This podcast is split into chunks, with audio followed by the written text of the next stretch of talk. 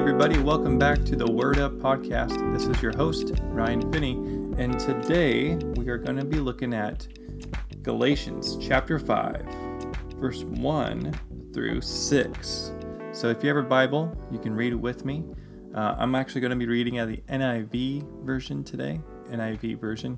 Uh, the NIV today, I usually read out the ESV, but I found that the NIV is a little bit easier to read uh, for me for this chunk of scripture. So if you have your Bible, you can definitely follow me along, follow with me, starting in verse 1 of chapter 5.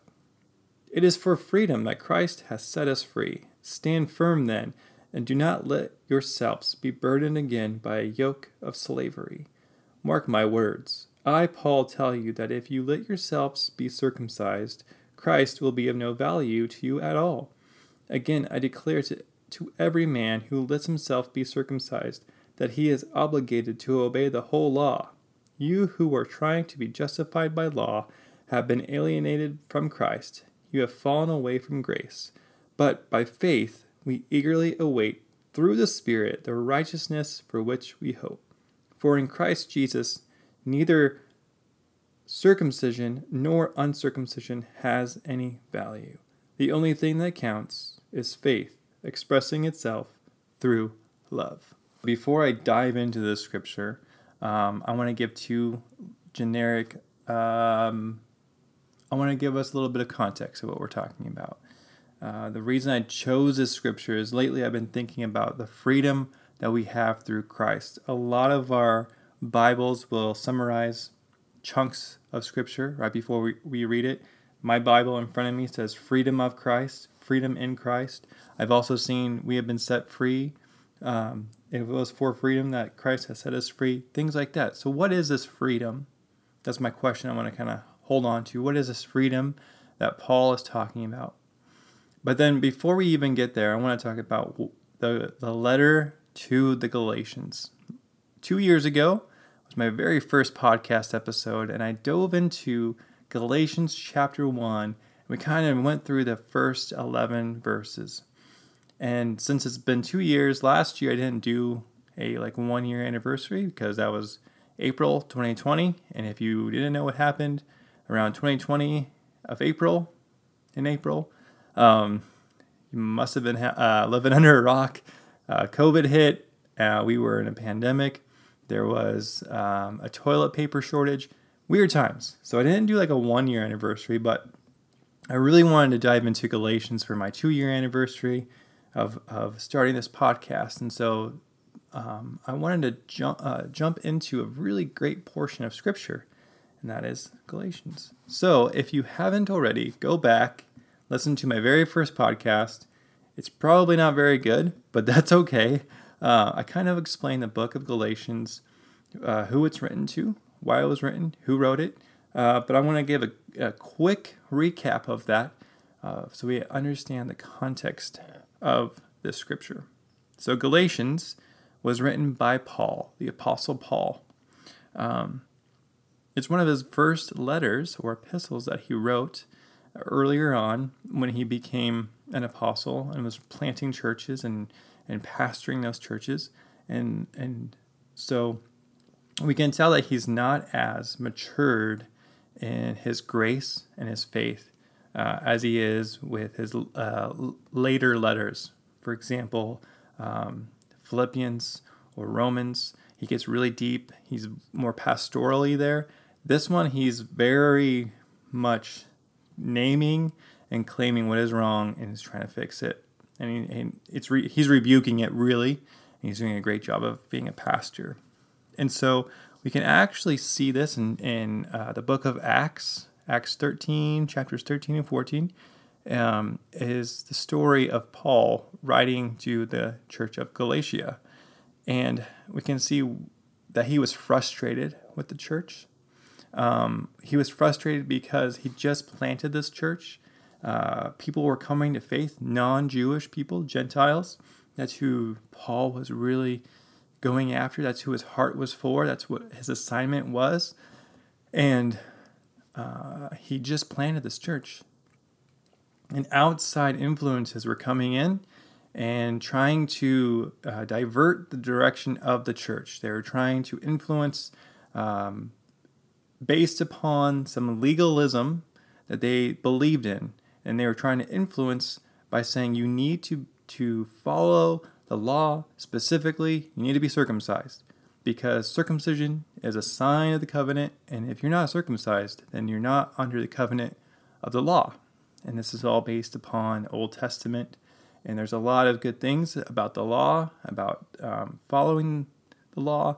But Paul's saying here, like, no, you don't need to just have one small part of, of the law that says you're under the law. So, Paul's argument early in the letter to the Galatians says that the people are not justified by the works of the Torah, but rather by the faith of Jesus the Messiah. That's in Galatians 2:16. And so he's saying, "Hey, slow down. Let's look at really what's happening here.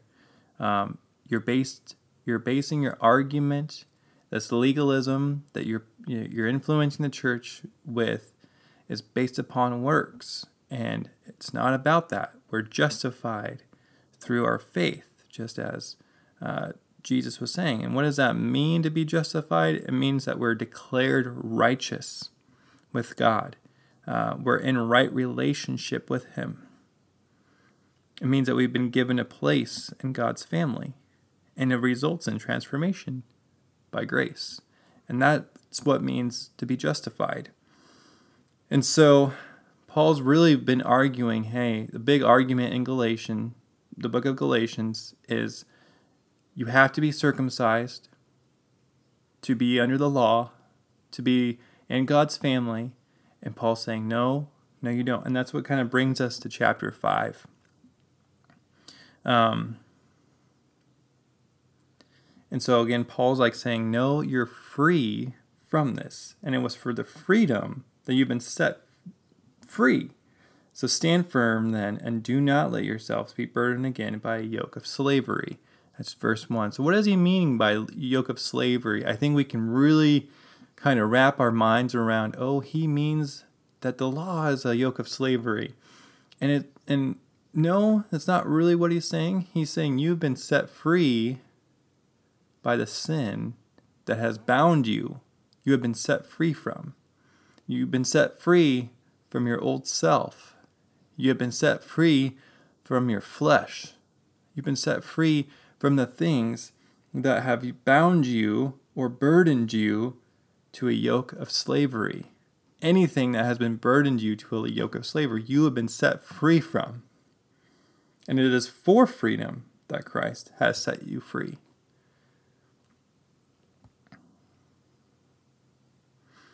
And then he goes on to verse 2. He says, I tell you that if you let yourselves be circumcised, Christ will be of no value to you at all. Again, I declare to every man who lets himself be circumcised that he is obligate, obligated to obey the whole law. That's verses 2 and 3. So he's saying if you're going to do one thing, you better do the whole thing. If you're going to do one portion of the law, you got to you, you got to do it all. And, and he's basically saying if you're requiring these non Jewish Christians to observe the law or the Torah, it's kind of saying uh, that Jesus didn't fulfill God's promise or he didn't deal with our sin. It neglects the freedom that Jesus gained for us, and it also limits God's blessing to the entire humanity instead of one specific group of people. It limits it to one ethnic family. And so again, he's saying if you're going to if you're going to be circumcised, it gains no value. And what I love about this is you can actually take the word circumcision, which is a religious word I would I would say, and you can replace that word you can replace that word with any other um, religious activity. So, um, you could replace it with getting up at 4:30 in the morning and doing a quiet time, which is a good thing. Don't get me wrong; these are a good thing.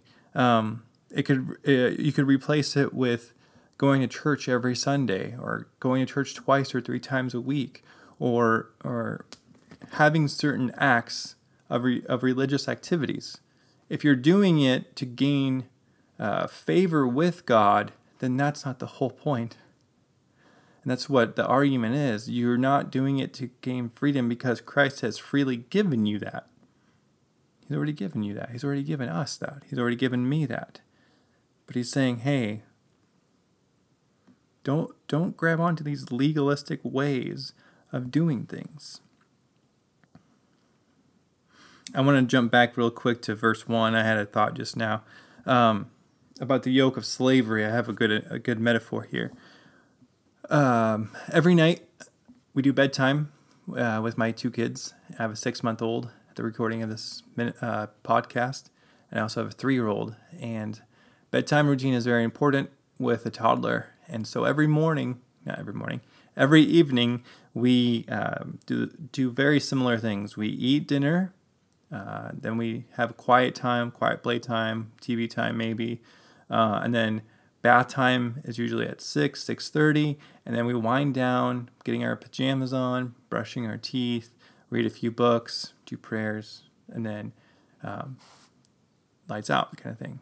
And so, when it comes to all of these activities, bath time, pajamas, brushing your teeth, if if I just tell my son, "Hey, let's get in the tub," Now he's a boy. He's not going to want to get in the tub. If I tell him, okay, put your pajamas on, he's not going to want to put your pajamas on. If I say brush your teeth, he's going to scream and shout and run around the house and not brush his teeth. I don't know if anybody else has experienced this, but he doesn't want to do those things uh, unless I get down with him and kind of uh, give him joy and give him uh, make it a game. And so we've been doing playing dentist with him, and it allows some freedom in brushing his teeth. And, and he creates this know this knowledge of why it's important to brush your teeth, and we're teaching him about what it meaning. Uh, we're teaching him how to go to the dentist and how to play dentist and all these things, and he loves it. But if I just told him to brush his teeth, there's this like yoke of slavery that comes with that. And so I don't know if that made sense, but um, the, the, the freedom that Christ has bought us, has brought us and bought for us, is that he came down with us and he bought it so he could get rid of the yoke of slavery. Again, I don't know if that made sense, but it just kind of came to me. Um, verses 2 and 3. The big argument is from the legalists group. They're trying to convince the church of Galatia um, that circumcision, that you have to be circumcised, and it does not result in God's favor. Uh, any kind of religious act is not real. Uh, if we're doing it to get God's favor, we're not doing it for the right reasons. We don't we don't try to get God's favor. We already have that. God is for us. What we do is, um, as it says in verse five and six, our faith eagerly await through the Spirit the righteousness for which we hope. For in Christ, this is for verse six, for in Christ Jesus neither circumcision nor uncircumcision has any value. These things have no value.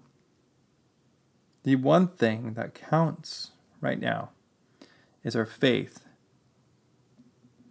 Is faith expressing itself through love. Next week, I want to talk about, not next week, next month, our next podcast episode. Um, I want to dive into what this means expressing our faith through love. And and Paul continues this motive through the rest of chapter five. Uh, and next month, I want to grab into verses 13 through 15. I'm just going to end here um, by reading this and kind of starting the conversation in our minds and getting us ready and prepped. It says 13, You, my brothers, were called to be free. Do not use your freedom to indulge in sinful nature. Rather, here's what it is serve one another in love. The entire law is summed up in a single command love your neighbor as yourself. We're going to be diving into that portion right there love your neighbor as yourself. But what I want you to hold on to today is the important part of the freedom. You, my brothers and sisters, everybody, we're called to be free. So do not use your freedom to indulge in sinful nature. Sinful nature will go back into having a yoke of slavery.